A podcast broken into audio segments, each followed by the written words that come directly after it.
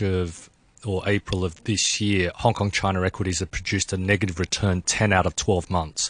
And, you know, five minutes ago, you're you're you're highlighting the fact that um, Hong Kong and China equities have actually done significantly better than the average MPF return over the first six months. So, you know, uh, as you say, timing markets is extremely difficult to do, and you know, for all of the criticism that the MPF system gets, the introduction of the default investment strategy, where um, you know there's a ready-made, diversified um, investment portfolio where members don't have to make a choice uh, that benefits members.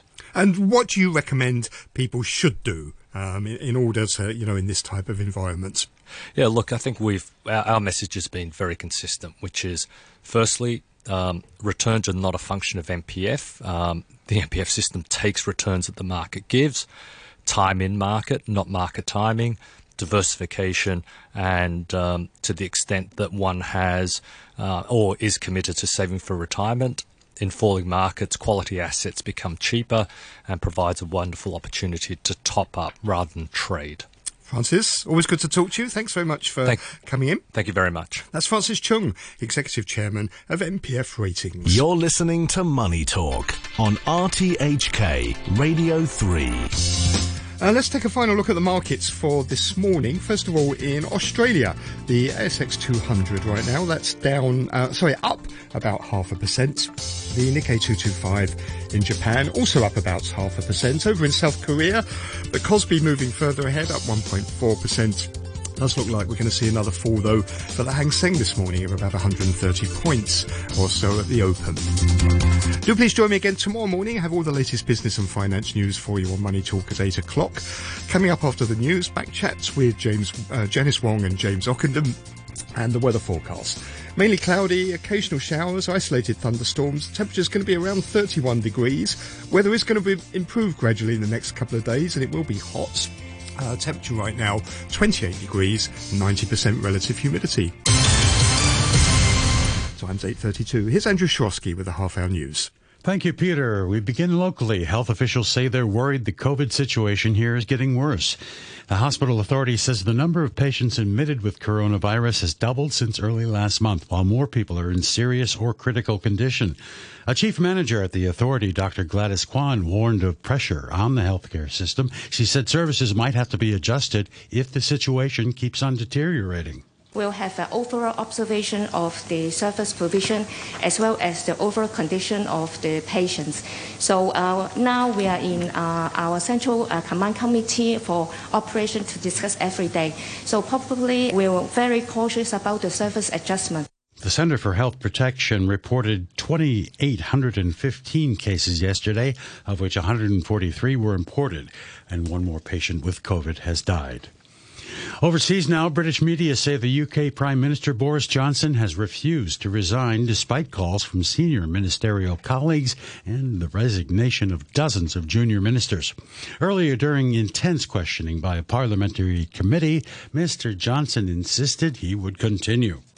I think that it's a good thing uh, if governments which have a substantial uh, mandate uh, from the electorate uh, and are doing an enormous amount of stuff and are, uh, uh, when that country is facing uh, a lot of pressure, particularly economic uh, pressure, uh, when, the, when there are serious international issues uh, at stake, I think on the whole it is sensible not to get bogged down in discussion about electoral politics.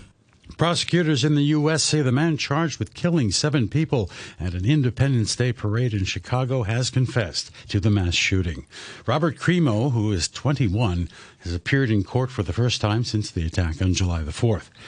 The BBC's Barbara, Barbara Platt Usher reports. Police said Mr. Crimo had escaped the scene dressed as a woman and fled to the neighboring state, Wisconsin.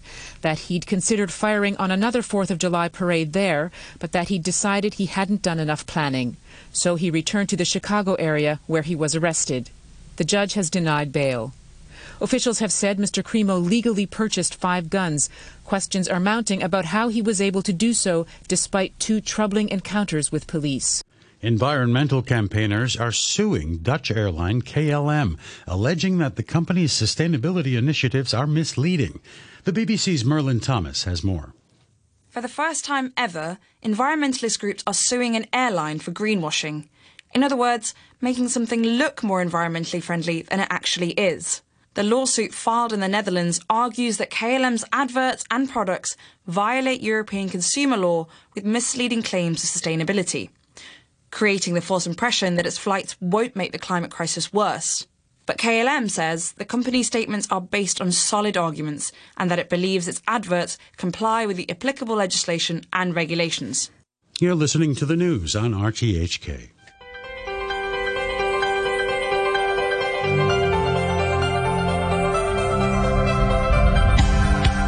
Good morning and welcome to Backchat. I'm Janice Wong and my co-host today is James Ockenden. Good morning, James. Good morning, Janice. On today's Backchat, we're talking about the government's plan to expand a ban on the feeding of wild animals to cover all of Hong Kong and introduce tougher penalties for offenders. Officials say the feeding of wild boars has contributed to the animals becoming a nuisance in urban areas, and the current maximum penalty of $10,000 for offenders should be increased tenfold to $100,000 as a deterrent. Those who breach the law will also face jail terms of up to one year. Currently, the feeding ban only covers specific areas such as country parks, but the Wild Animals Protection Ordinance will be amended to expand that to all areas within Hong Kong. So, what do you think? Will increasing the penalty for feeding wild animals and expanding its coverage work?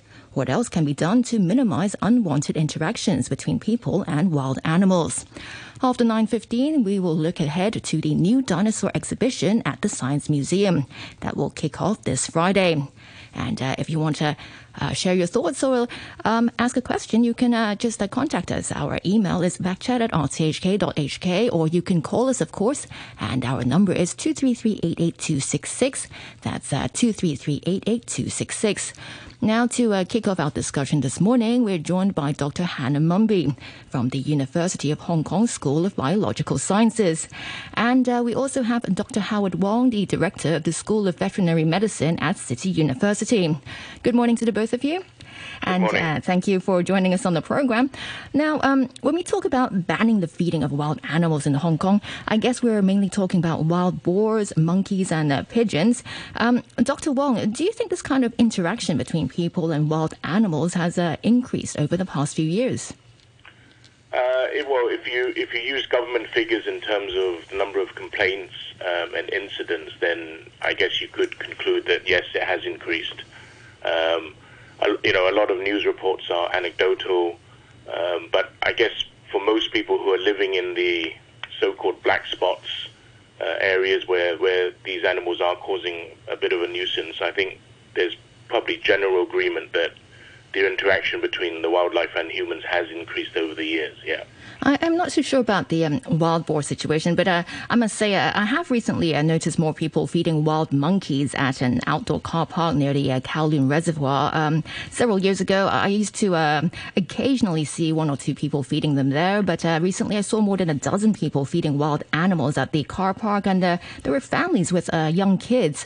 Um, Dr. Wong, do you think it's this kind of behavior that has contributed to the animals becoming a nuisance in urban areas? Absolutely. Uh, it's, it's a, I believe it's a well accepted notion that um, animals obviously will congregate where there is a, a, food supply, and the public feeding wild animals, you know, brings those animals in close contact.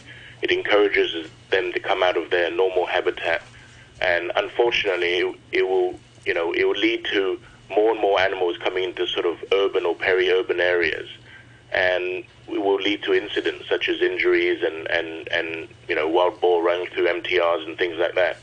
Um, it's definitely not something I would encourage, um, and I think anything we can do to discourage the public feeding wild animals is, is to be applauded. Dr. Mumby, uh, what's your view on this? Um, should we try to avoid this kind of interaction between wild animals and humans? Oh, good, good morning, Janice. Thank good you morning. So for having me. So I agree with everything that Dr. Wong said so far. Um, and actually, just to give you some of our results about um, what we found from the public themselves, nine out of ten people that we speak to in our surveys are against eating. and 70% of the people that we talk to think that the current reg- legislation or regulation should be strengthened. So we are seeing a lot of public support for this as well. It's not just kind of as experts advising about it. There's huge public support as well.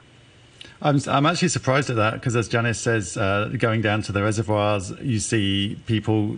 Well, there's some sort of institutional feeding going on. I think there's restaurants coming down with um, chicken bones to give to the wild dogs, and then there's people handing out bananas, which people then give to monkeys and, and film. It seems like a very popular pursuit.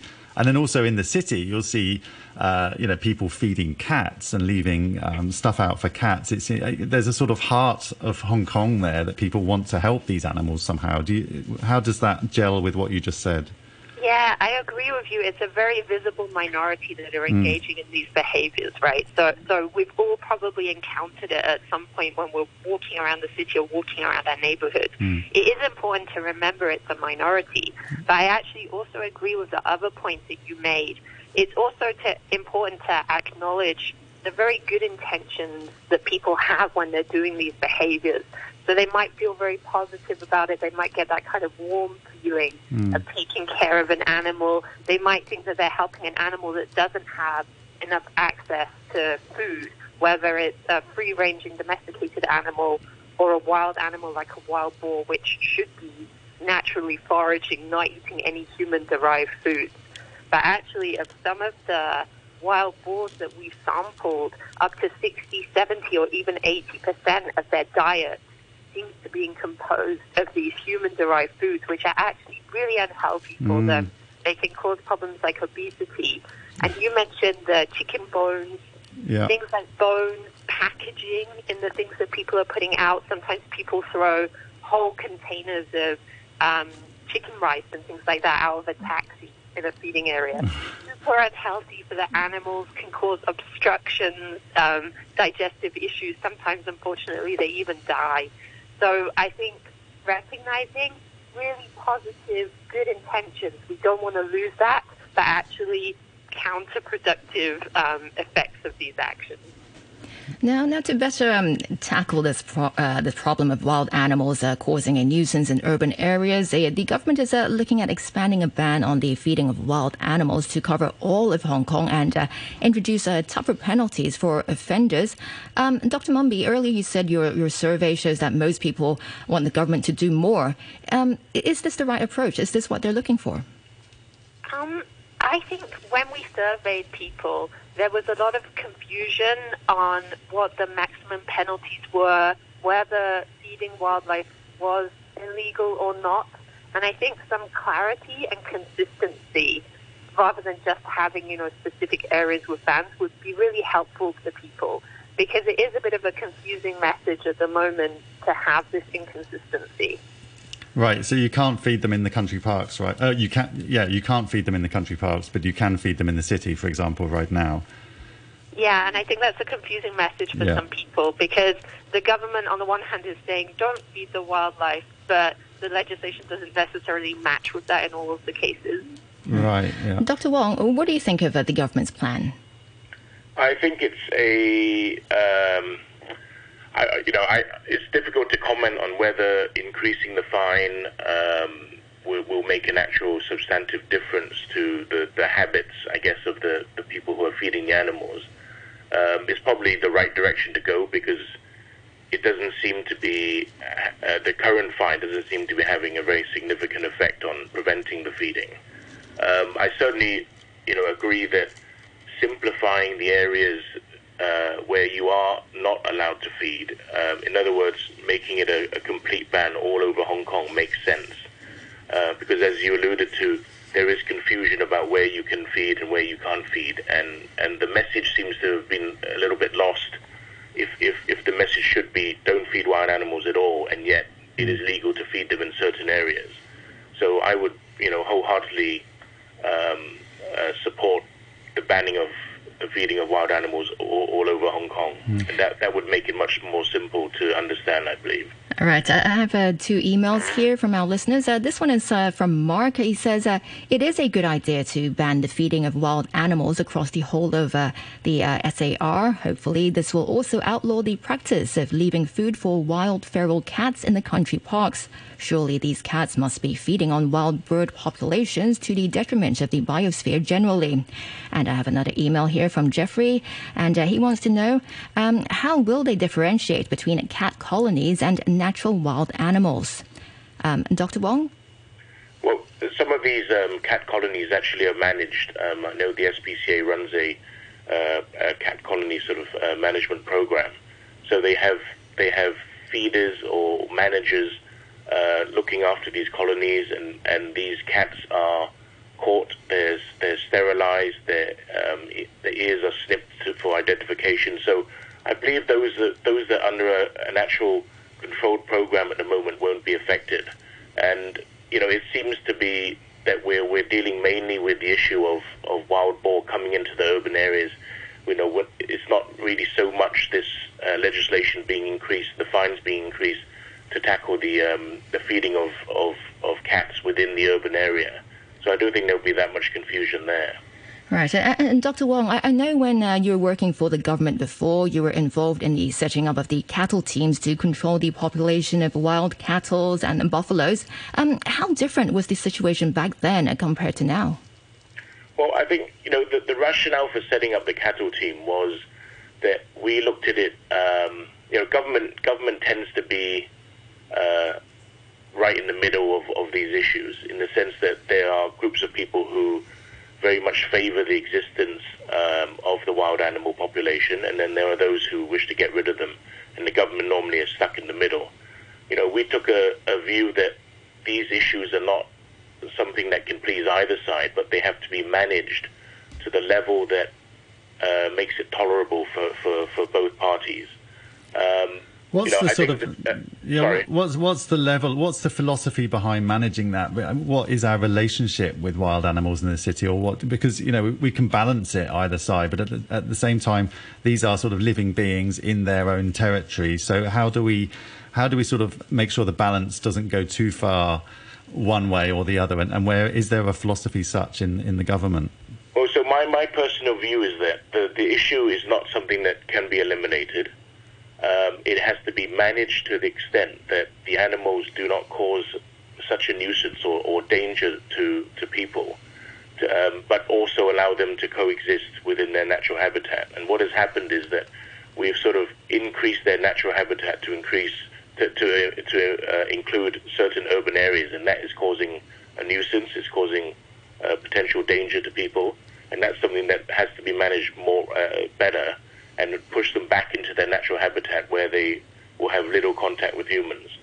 Um, so I, I take very much a view that we have to allow them to coexist with us, but if they coexist within their natural habitat, there shouldn't be too much trouble. But that's not really what the um, AFCD is doing right now with the wild boars, is it? I mean, they're, they're um, implementing this uh, capture and kill policy. Well, I mean, having this having this uh, feed ban increased to the whole of Hong Kong and trying to uh, trying to reduce the amount of feeding from the public to to, to the pigs will should lead to them going back into the natural habitat because pigs won't come out unless there's food. And yes, it will take a bit of time. Um, so you know, the more they go back into their natural habitat, the less AFCD will have to conduct these operations. You know, uh, even when I was in government, you know, no vet wants to go out and, and anesthetize a pig or kill a pig. Mm. But, you know, there will be occasions when pigs are dangerous and they get into areas where they have to be either anesthetized and translocated back into a country park, or sometimes if they get injured, they'll have to be euthanized. And that's just a fact of life. Um, but, you know, the more we can do to keep them within their natural habitat, the less we'll, we'll encounter these problems. Now, I know I just mentioned the uh, capture and kill policy. Um, in the past, it used to be a capture and contraception or relocation program. I have an email here from James, and uh, he wants to know. Um, did the contraceptive program not work at all? The uh, administration has not explained. There are many uninhabited islands where the boars could be relocated to instead of just killing them. I live on Lamma Island and rarely see them, and they are not a problem. They are shy and live on the vegetation. The main problem here is the number of stray dogs that attack them. Why doesn't the relevant department take action on the dogs? Perhaps, like in parts of Italy, the boars could be turned into sausages. Seems a cruel waste. And uh, that's an email from James. Um, Dr. Wong, do you know why? I mean, I mean, do you know why the um, contraceptive program didn't work? Um, I believe I believe the vaccine, the the the um, vaccine they were using works to a certain extent, uh, but it hasn't really been shown to be effective long term in many places in the world. Um, I'm not quite sure the exact reason why they stopped it, um, but you know, uh, there there are other ways to try and reduce it. I I, I still believe that the main uh, problem with um, human and wildlife interaction with regards to wild pigs is, is the feeding. And that's the easiest one to tackle because that is an, a, a proactive approach that is done by humans to interact with wildlife. If we can reduce that, I think that will have a much bigger effect than trying to sterilize pigs. Right. Can we talk about the uh, Dr. Mumby? You've done some fascinating research into elephants and sort of cognitive bias of elephants, which I you know love to talk about for hours, frankly. But uh, we're talking about the pigs or, or the buffalo. There was a story on buff on uh, on Lantau where a, a large buffalo was relocated, and then a new younger animal stood up and became like the king of the buffaloes there, and then became violent when the old king returned to Mui Wo. Um, so it seems there's a lot of unintended consequences in sort of moving these animals around or messing with their habitats. What, what, what's your view on that? Yeah, I think um, as Dr. Wong said, I think this idea of coexistence is important, and to achieve that, we have to consider human behavior, what we're doing, but also have a really good awareness of animal behavior and the impacts of any interventions that we're making in our ecosystems. So, for example, these ideas about moving wild boars to uninhabited islands might seem really appealing, but A, we don't know what kind of impact they'll have there, how they'll interact with each other, and B, they are excellent swimmers, hmm. so they can all just swim back. I didn't know that. that would be very funny and amusing to see. yeah. A, a, a, lot of money spent on some on something quite odd. So we have to be kind of aware of our scientific knowledge of these species, but also, you know, things like human behavior. So, for example, in the people that we surveyed, 27% of people who reported to us that they fed wild animals that, that they acknowledged the risk of um, being fined, but they didn't really mind. Mm. They, they were willing to take that risk. Yeah. So for people like that, I think understanding what motivates their behavior, you, why they're doing it, instead of just kind of, we don't just want to say that's a bad person because they might have great intentions. They might be really caring about their community and animals. And maybe we can just find them different ways to direct all of those positive intentions without having these negative impacts on the ecosystem. Because, like Dr. Wong said, if we do put out food then it's increasing the resources for these animals, it's moving them, it's changing their behavior in ways that might be very bad for them, it's risking their health, it's risking us having injuries. It's one of those things, you know, relatively in our work, can we say this thing has no positive effect, but feeding wild animals really doesn't what we don't want to get rid of is people's positive intentions. Yeah, because I sit with my daughters if we're having sandwiches, uh, you know, say in Exchange Square, and we'll often toss out a few crumbs and then the birds descend and, and it, mm. it's kind of fun so so we shouldn't be doing that is that what you're saying it, it's better just not to do it at all and mm. also what we haven't i suppose spoken about is that some people might be unintentional feeders they might not even realize mm. uh, if they don't maybe dispose of their food waste or packaging um, in a really safe way, you know, make sure that it's not just left on top of a bin or something like that. Yeah, I think we'll get into that with, uh, we've got a district councillor coming on later yeah. and we want to talk about the, the bin design and the role of FEHD and, and, mm-hmm. and things like that. What, what, about this natural habitat then? Because I saw there were 19 injury cases this year. 16 of them were on the in one place, Mount Parker Road. So could we say that is actually the pigs' natural habitat? Maybe we give it back to them.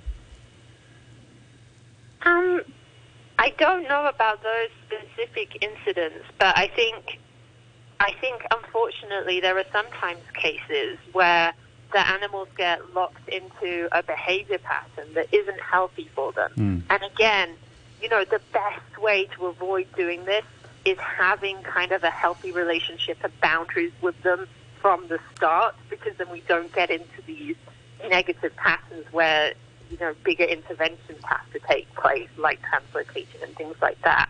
So if we can enjoy looking at our wildlife, but do it from a distance, not do do feeding, kind of give them some space so that we're not crowding them or making them fearful. Because often with an animal, if they react with aggression, it's because they're afraid. Mm. And I think that also as humans, sometimes we don't recognize all of the signs because, say, for us, eye contact, showing our teeth, you know, that can show we're happy and we're Mm. engaged.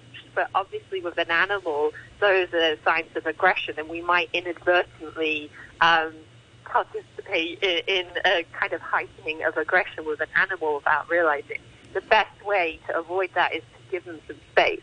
This doesn't mean, you know, that we have to give up our country parks, our country walks, just having that awareness.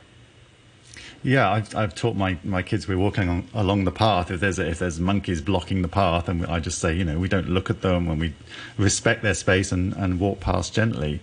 Um, and I'm also curious about what wearing a mask does that make a difference on the monkey's psychology? Do we look very strange without without mouths and teeth? Yeah, that's that's a good point. I think one thing, uh, especially with primates, we can be quite visual. Other animals, it might not be as big of an issue. But I wouldn't take off your mask for the sake of the monkeys. Just give them plenty of space. Yeah, yeah. All right, I just want to go back to uh, Dr. Wong. Um, just uh, the the previous email uh, we were reading out about the uh, contraceptive uh, program not working. Um, and this uh, listener James, he he also um, has uh, two other questions at the end of the email that uh, I, I don't think you actually uh, touched on. It's uh, why doesn't the relevant department take action on uh, the stray dogs uh, that are on La- Lamma Island under this uh, a change or this proposal? Do you think uh, they will also be targeted, uh, Dr. Wong? And uh, also, he wants to know why if um, boars could be turned into sausages.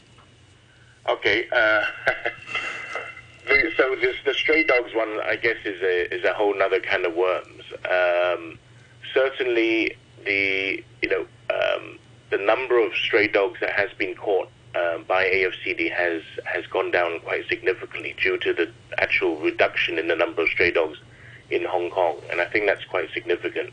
You know, we have some there are some programs around Hong Kong, the trap neuter release, where stray dogs are, are caught, they're neutered, and then they're released back into the environment. And, and the reason for that is that if you just remove the dog, they will be replaced by another dog, um, either you know from a, from a, a breeding female orphan dogs migrating from other areas to fill fill that niche.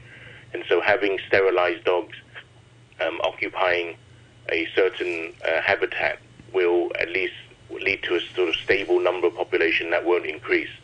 Uh, the problem, of course, with that is that, uh, as your your reader in his email has alluded to, is that those stray dogs will still be a nuisance to wild boars in, in that vicinity. Um, you know, it's it's very easy to say let's just remove all the stray dogs. In practice, it's extremely difficult, um, and very few countries have been successful in, in, in any jurisdiction in dealing with this. But certainly, the number of stray dogs has reduced. Um, I think, you know, unfortunately, the, the existence of stray dogs in the population is just something I think we'll have to put up with for for quite a number of years um, uh, to come. With regard to sausages, uh, you know, th- these are these are wild animals. Um, I don't really see any need to remove them from their habitat and turn them into food. Um, they certainly are farmed uh, extensively in Europe, the wild boar, and those are turned into food. But I don't see any real need to to remove our wild animal population. If if we if we look at their natural habitat and we don't um, add um, artificial food to their to their normal diet, then these, these habitats have an, a natural carrying capacity, and the numbers will be regulated simply by the amount of food that they can find within the area. So, you know, I don't think that's that's really an issue. All right, Dr. Wong, we have to take a short break for the news. Uh, thanks again for joining us this morning. That's uh, Dr. Howard Wong, the director of the School of Veterinary Medicine at City University. And uh, Dr. Mumby, we can continue our discussion afterwards when we'll be joined by Jeremy Young, a Central and Western District Councillor. And after 9.15, we'll look ahead to the new dinosaur exhibition at the Science Museum that will kick off this Friday. Now, if you want to ask questions or just share your views on today's topics, remember you can give us a call. Our number is 233 And now a quick look at the weather. It will be mainly cloudy with occasional showers and a few thunderstorms. The top temperature will be around 30 degrees. Right now it's 28 degrees and the relative humidity 88%.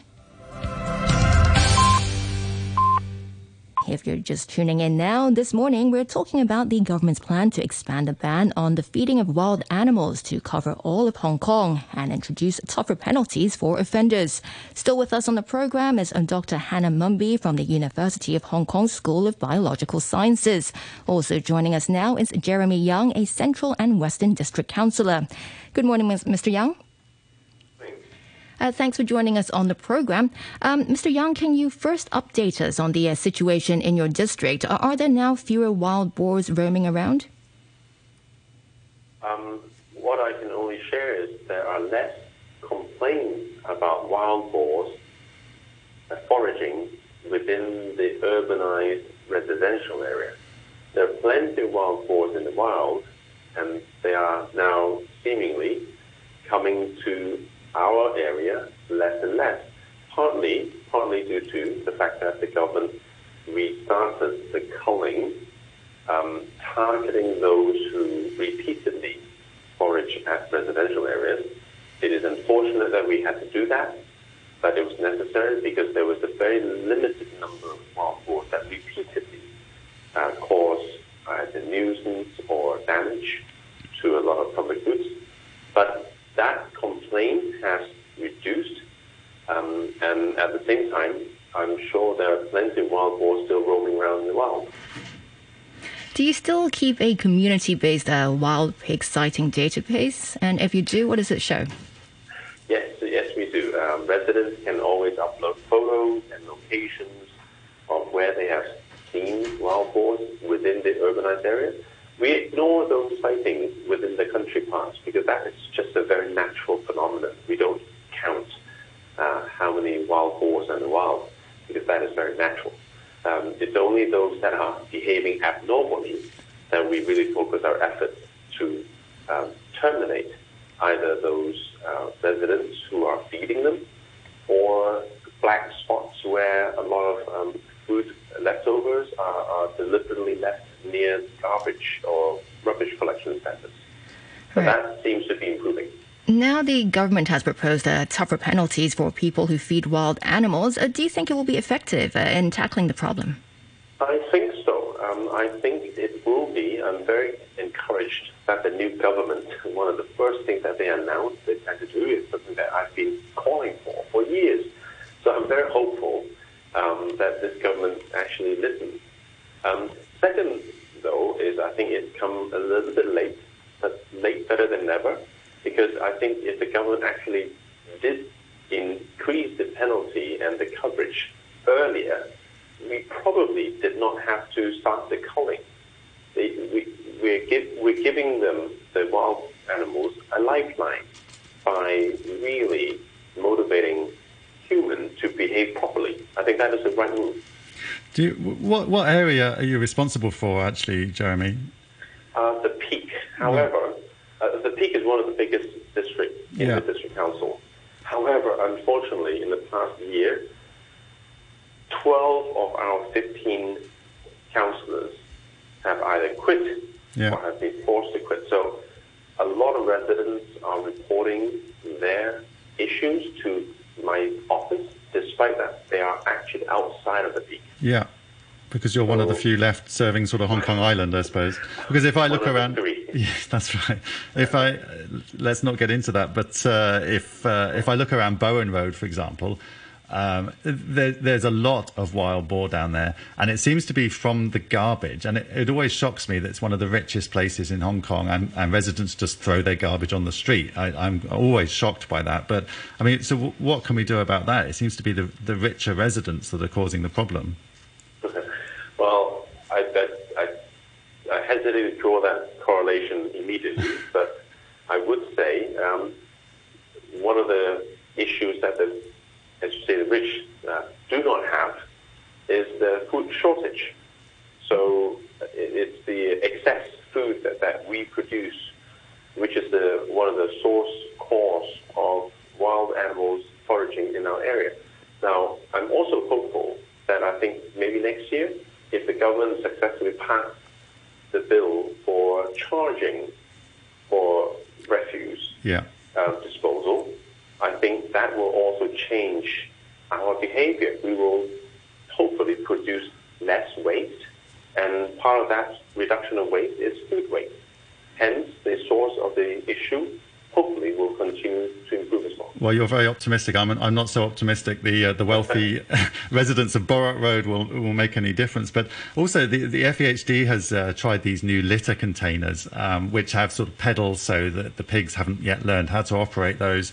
And they're about to buy 700 more of those. But again, the same problem is they have those fancy new bins, and yet they're they're just piled up with garbage on top. So the pigs don't really have a problem. Do you, do, do you think the bins are worth worth the money they're spending on them? I think it is worth it for sure because the government is trying their best to improve the situation by introducing the new hardware. Now is the software, is the people, is us. So the government has done their part. Let's do ours. All right, Dr. Mumby, uh, what's your view? I mean, of uh, um, um, the situation. I mean, after listening to what Mr. Young has been saying. Specifically on the bins, I'll, I'll just mention that I, I kind of agree with the point that um, from the surveys that we did, you know, there's a lot of strong views about the boars that some people may feel, you know, they're like their friends, some people may be very against them. But maybe something important for us as community members is to kind of harness our kind of passion for this topic and, and take that into action. And that includes being kind of responsible for our disposal of waste. Yeah, absolutely. I mean, FEHD has really, uh, you know, dropped the ball on the waste, and let's hope that we can we can see more. But also AFCD. I mean, their their enforcement of the rules in the country park as they are is pretty poor. You see people uh, smoking on the reservoir, fishing, and, and throwing their cigarette butts into the reservoir all the time. Uh, it, it, there's no enforcement, and so I'm wondering, do you think things could even change if there was a new law? Is that to me? Yes, yes, or, yes, to both of you really. But yes, Dr. Mumby, you can uh, start off. Yeah. I, I think that for me, um, it is important to kind of acknowledge our agency and the fact that we can have a positive impact in these situations, right?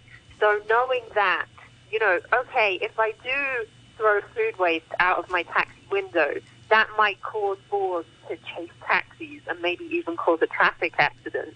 So, you know, sometimes we can feel like, especially with environmental issues, we can feel like, oh, I don't have enough power, I'm not important enough, so I'm not going to do anything. Mm. Actually, this example shows we do have a lot of agency. We can have a positive impact. And I really wanted to highlight, although I know it can be easy to seem like, you know, we're complaining or we're blaming people, there's a lot of positive mm. feeling around our wildlife. Wild boars are part of our native wildlife. They're a really interesting, intelligent species, and we can do something to, to make their lives better and to promote coexistence. All right, uh, Dr. Mumby, I have an email here from a listener, and he's uh, talking about uh, something we discussed uh, earlier on in the program. So maybe you you can uh, uh, respond to this. It's from Martin. He says the notion that people are feeding wild animals out of the kindness of their heart is a ridiculous one. They are doing so for their own amusement. This can be seen every weekend in and around Kowloon Reservoir, where families are feeding monkeys, even as large posters warn them not to. Cars also enter the reservoir roads for safari type viewing of the primates, while food is dispensed through the window. And uh, that email is from Martin. Um, Professor, I mean, Dr. Mumby, your view? Um, thank you for your feedback, Martin. I think that, you know, it's easy to judge other people, but people doing it for their own entertainment, it kind of is because they get a positive feeling from that. And we don't want to take away people's positive associations of looking at wildlife, going out in, into our country areas, having that experience. Um, but I agree, we don't want them feeding the wildlife. But I think rather than necessarily having to um, react extremely negatively to those people, we can say it's fantastic that you want to come out here. It's fantastic that you like seeing the animals, but don't don't feed them, and we can kind of nudge that behavior. Yeah, but the the safari that, Martin talked about there that, that bothers me as well because the cars actually don't really care about the monkeys or the people or the or the wild boar. They're sort of driving often too fast in the country parks. It amazes me we're, we're allowing them in there. Are, are, we seeing a lot of uh, accidents and, and things like that from that? I don't know about that specific case, but hmm. unfortunately there are there are accidents. But again, it's this idea of you that, that we have some responsibility that we can behave in ways that are safe for us and the wildlife. We just have to choose to do that. All right, Mr. Young, what, what do you think about this? I mean, do you think uh, we, we need to do more in, in terms of educating people? I think so. Uh, positive education uh, is definitely needed from uh, the young for, for the younger generation. For the adults, oh, a lot of grannies are actually going out to the wild parks and feeding them. To be honest, um, I'm less hopeful because that's a habitual, and they've decided they're adults. The only way to educate them is to give them a penalty. So the key is on enforcing the law that hopefully will be passed. Without enforcement, it's all paper exercise. It's now stepping up the penalty. Actually, I'll be asking the government how many penalty tickets have they issued mm. after the law is passed. So that, that I think both having the law itself increase the penalty uh, in theory and then enforcement. The two together should help us protect the wild animals by not feeding them because the moment we start feeding them is the first step for domestication. Yeah. And that is not good. Mr. Young, you, you alluded earlier that you're, you're, a little short-staffed in the district council. Um, there's the new yesterday was announced the task force on district affairs, which will sort of focus on livability issues and hygiene, environmental hygiene. Do you think that task force could support you in the wild animal issue as well? I think it would help. Uh, it's not ideal. I mean, ideally, we should have all 15 of us back in our seats. Yeah. But now we only have three so during this vacuum period, yeah. I think anything that the government puts some resources to help, it can only help. But hopefully, that is not a permanent feature. Will there be uh, a, will there be a by-election? Are, are, you calling for a by-election there? I have been calling yeah. for by-election since day one. Um, as soon as one seat was empty, I mm. called for by-election. I'm thankful for myself because I came into the council through a by-election. Yeah. So by-elections worked. However, it, we do have to look at how is it worth the time because we only have less than half a term left. Yeah. All right, uh, Mr. Young, we have to leave it here for now. Uh, thanks again for joining us this morning. That's uh, Jeremy Young, a Central and Western District Councillor. Many thanks also to Dr. Hannah Mumby from the University of Hong Kong School of Biological Sciences. It's now 15 minutes past nine, and it's time for us to move on to our next topic. And it's about a new dinosaur exhibition at the Science Museum that will kick off this tomorrow. Um, to tell us all about it, we have on the line Paulina Chan, the director of the Hong Kong Science Museum. Good morning, Ms. Chan. Hi, good morning, everyone. Thanks morning. for joining us on the program. Now, I'm uh, quite interested about this exhibition um, because um, I don't know about you, James, but uh, I love fossils and dinosaurs. Yeah. Um, so, Ms. Chan, can you tell us what we'll be uh, able to see at the exhibition? Oh, everybody loves dinosaurs. Um, so I think uh, everybody excited to want to see um, mega dinosaurs exhibition in Hong Kong. So um, the Hong Kong Jockey Club series, the Big Eight Dinosaur Revelation exhibition, um, features eight of the most iconic creatures from the age of the dinosaurs together for the first time. It has include some very famous, for example, Tyrannosaurus, Triceratops, Spinosaurus, Allosaurus, uh, Diplodocus, and etc.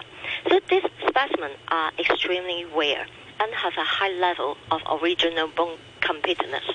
With novel scientific insight and immersive experience and dynamic skeletal mounts, the exhibition will present the latest scientific discovery in paleontology and showcase how paleontologists employ new technology to study fossils and figure out the life of these prehistoric creatures. Okay, so I, I went to see the uh, Diplodocus in Dorset, actually, in uh, in the UK, and it's fabulous. It's huge, but I found it slightly less fabulous when I learned it was actually a plaster cast of the actual bones and it wasn't the real bones. So, how many real bones, or sorry, real fossil bones, um, are we going to see at this new show? Oh, so I think uh, in the bone count, of course, um, the one showcase here, uh, we have uh, altogether we have eight pieces of dinosaurs. So two of them are one-to-one ratio reconstructed skeletal models or a skeletal mount that is very precocious. Why this is a skeletal mount? Because um, these two species uh, has a Gossoapaloosaurus and also the other one is Spinosaurus. This two species are very unique, and the number of the existing dinosaurs fossils in the world is very limited. Recently, we have a new discovery. We ex, uh, exact, excavated some um, dinosaurs fossils in Africa uh, for the Spinosaurus. So the scientists um, uh, have uh, got a new discovery on this specimen. They are very excited. So they jointly uh, published some journals and scientific research on this special dinosaurs. It totally rejuvenates all our understanding of these dinosaurs in the world. Apart from this, um, because um, except for the Tyrannosaurus, the other seven fossil skeletons on display in Hong Kong for the first time. Because the site is so big, you know, the dinosaur is so big, we showcase one-to-one ratio. The museum has specially designated a total area of around 2,000 square meters at the permanent exhibition area. Um, some of the highlight exhibits include the most complete Allosaurus skeleton ever found, which is over 90% completeness uh, when we when the scientists discovered um, at that moment. Of course, some of the bones are very variable, so uh, they are not allowed to come to Hong Kong. Instead of it, we have a very, very um, high delegated cast model we showcase here. And the Diplodocus, we have the real dinosaur skeleton uh, showcases. So you've got the actual, you've got the actual uh, fossils on display. Yes, yes, on the on the showcases because um, these dinosaurs are very unique, especially the skulls. Yeah. Uh, it is very precocious, so we showcase uh, inside the display case. Um, for the other exhibits, um, for example, the tri- Triceratops, it is standing at height, height over 3 meters. It is the first time of this species. Uh, uh, mounted together to make a skeletal models to showcase here. And where do these fossils come from? Um, this fossil come from mainly in Germany, um, Switzerland, Italy, Netherlands, Romania, and Morocco. Morocco. And most of them are come from museum and academic organization. So it must have been hard to transport them all the way over here. Yes, that's true. Because you know that all these uh, um, fossils is um, are the first time to mount into a skeletal uh, mounting at the museum. So we need to um, discuss with this institution to make sure that um, they are put, uh, I mean, they can complete all the work within the tight schedule. And especially under this pandemic situation, there are a lot of uh, challenges for us. For example, um, the you know um, the international air flight services has also been disrupted significantly and happening over uh, in early this year. So we need to figure out and trying hard the fighting schedule to move these dinosaur bones to Hong Kong and also complete all this um, installation work within a very tight schedule. That must have been a lot of work. How much did the installation actually? Uh, how, long did it actually take? Uh, you mean the, The installation. Oh, we only allowed two to three weeks for the whole installation work. Right, you've got to build up those big skeletons. Uh, yes, we have a quick. team. Yeah. we have a team of uh, professional team from Germany to help us to do the installation work. Right, right. Now, you, you've talked about uh, many different uh, dinosaur fossils that will be on display. What I really, really want to know is uh, whether we will be able to touch any of the pieces put on display. Yes, yes, that's uh, we because we are a museum. We are very strong on the education role, so we specially arrange that is uh, one of the neck of a theropod. Uh, allow the visitor to touch gently to feel the what is fossils and what is the difference between bones and fossil. Are you worried that it might be a damage in the process? I mean, many of the visitors they might be uh, young children. They they don't really know their own strength. Oh, um, I, I think the young children must be very excited. But of course, um, the Science Museum has a, a, a very um, strong experience um, to uh, manage the interactive of these children. So uh, it, this is not the first time we show the real dinosaur's bone to allow visitors, visitors to touch because this uh, pieces of dinosaur, they have a specially treated, preserve and it is not fragile. So we also have uh, some security measures. For example, we will allow our ambassador to watch over um, the uh, the manage the situation and and engage with the visitor how to uh, touch the bones, and also we have some interpretation on these pieces. And are there any special ticketing arrangements for this exhibition? Oh yes, yes, because this is uh, one of the celebrate celebratory activities of the 25th anniversary of the establishment of uh, the SKAR, so that um, we uh, expect a lot of visitors will come to our museum. Well, it's sold out already because I tried to get no, tickets no, yesterday. no, Yes, it That is. is not It true. is. I tried to get tickets yesterday, and it's uh, it's all sold out. Okay, just for for seven days. But you can only book seven days ahead, so it's actually Yes, uh, yes. yeah. Because the exhibition will be opened um, free admission from um, starting from tomorrow until mid of November, 16th of November. Um, all visitors are required to make advance booking through an e-booking system. Other reservation also allows access to all ex- permanent exhibition of the museum. No worry about that because it's just only the beginning. Um, the system will launch in the, um, I mean, refresh every night. So uh, with visitor can make a seven days reservation in advance. It is fully booked because it just show the booking of seven days only. So that uh, maybe tonight a visitor may be booked on the next week. Uh, and also that there are different sessions with limited quota for visitors to select.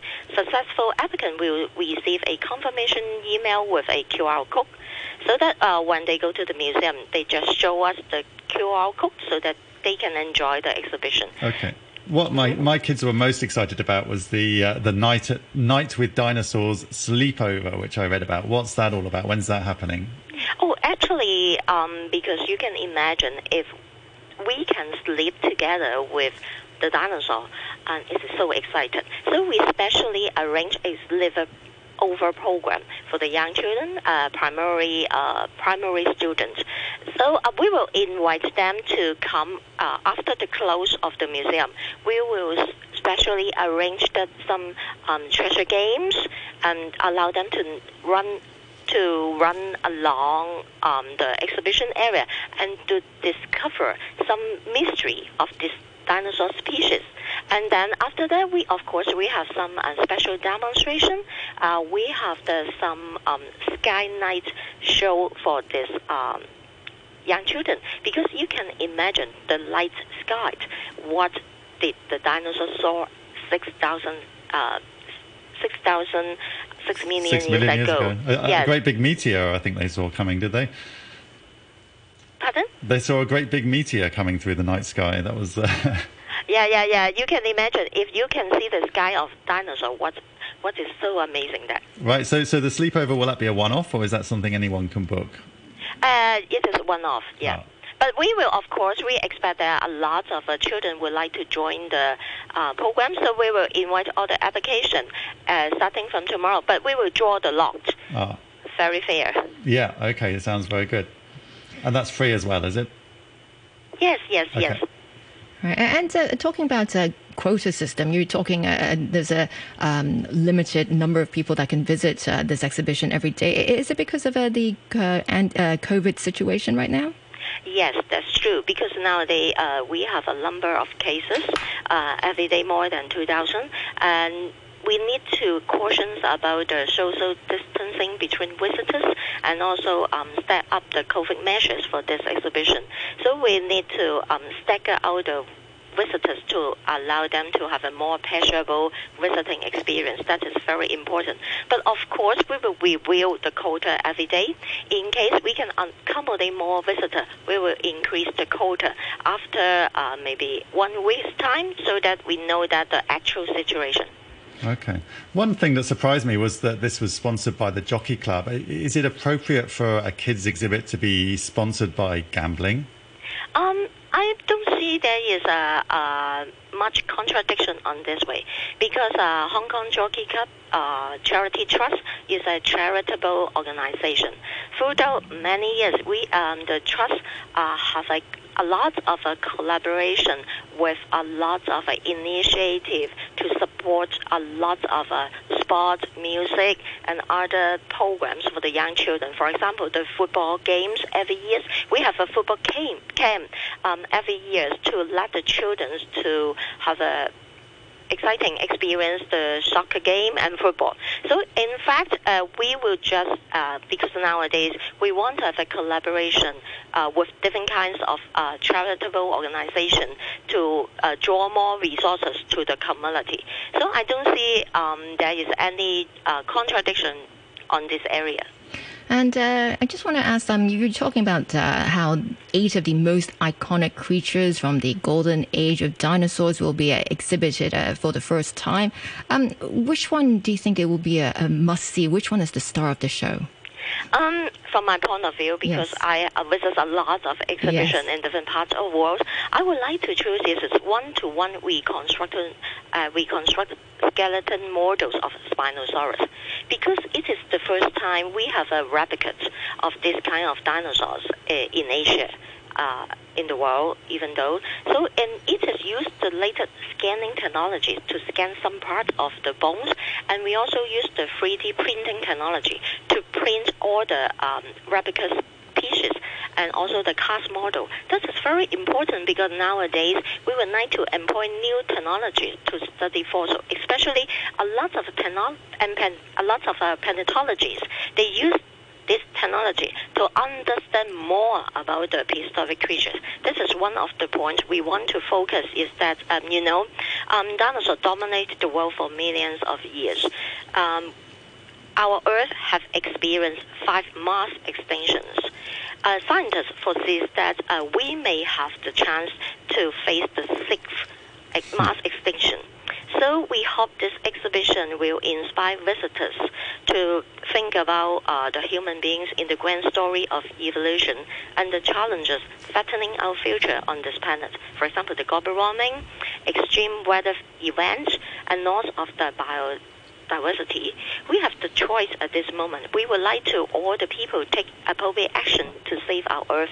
Uh, we would like all of us don't choose the extinction.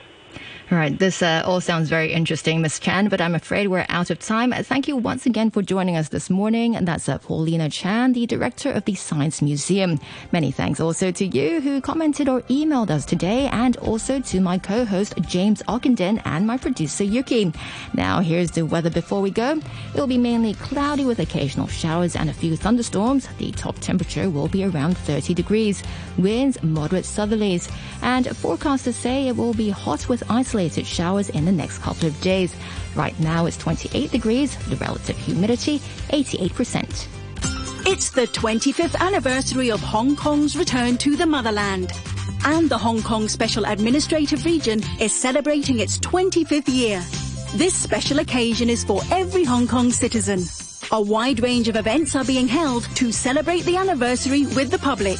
Join in the celebrations and share the joy. Together we shall move forward to a brighter future.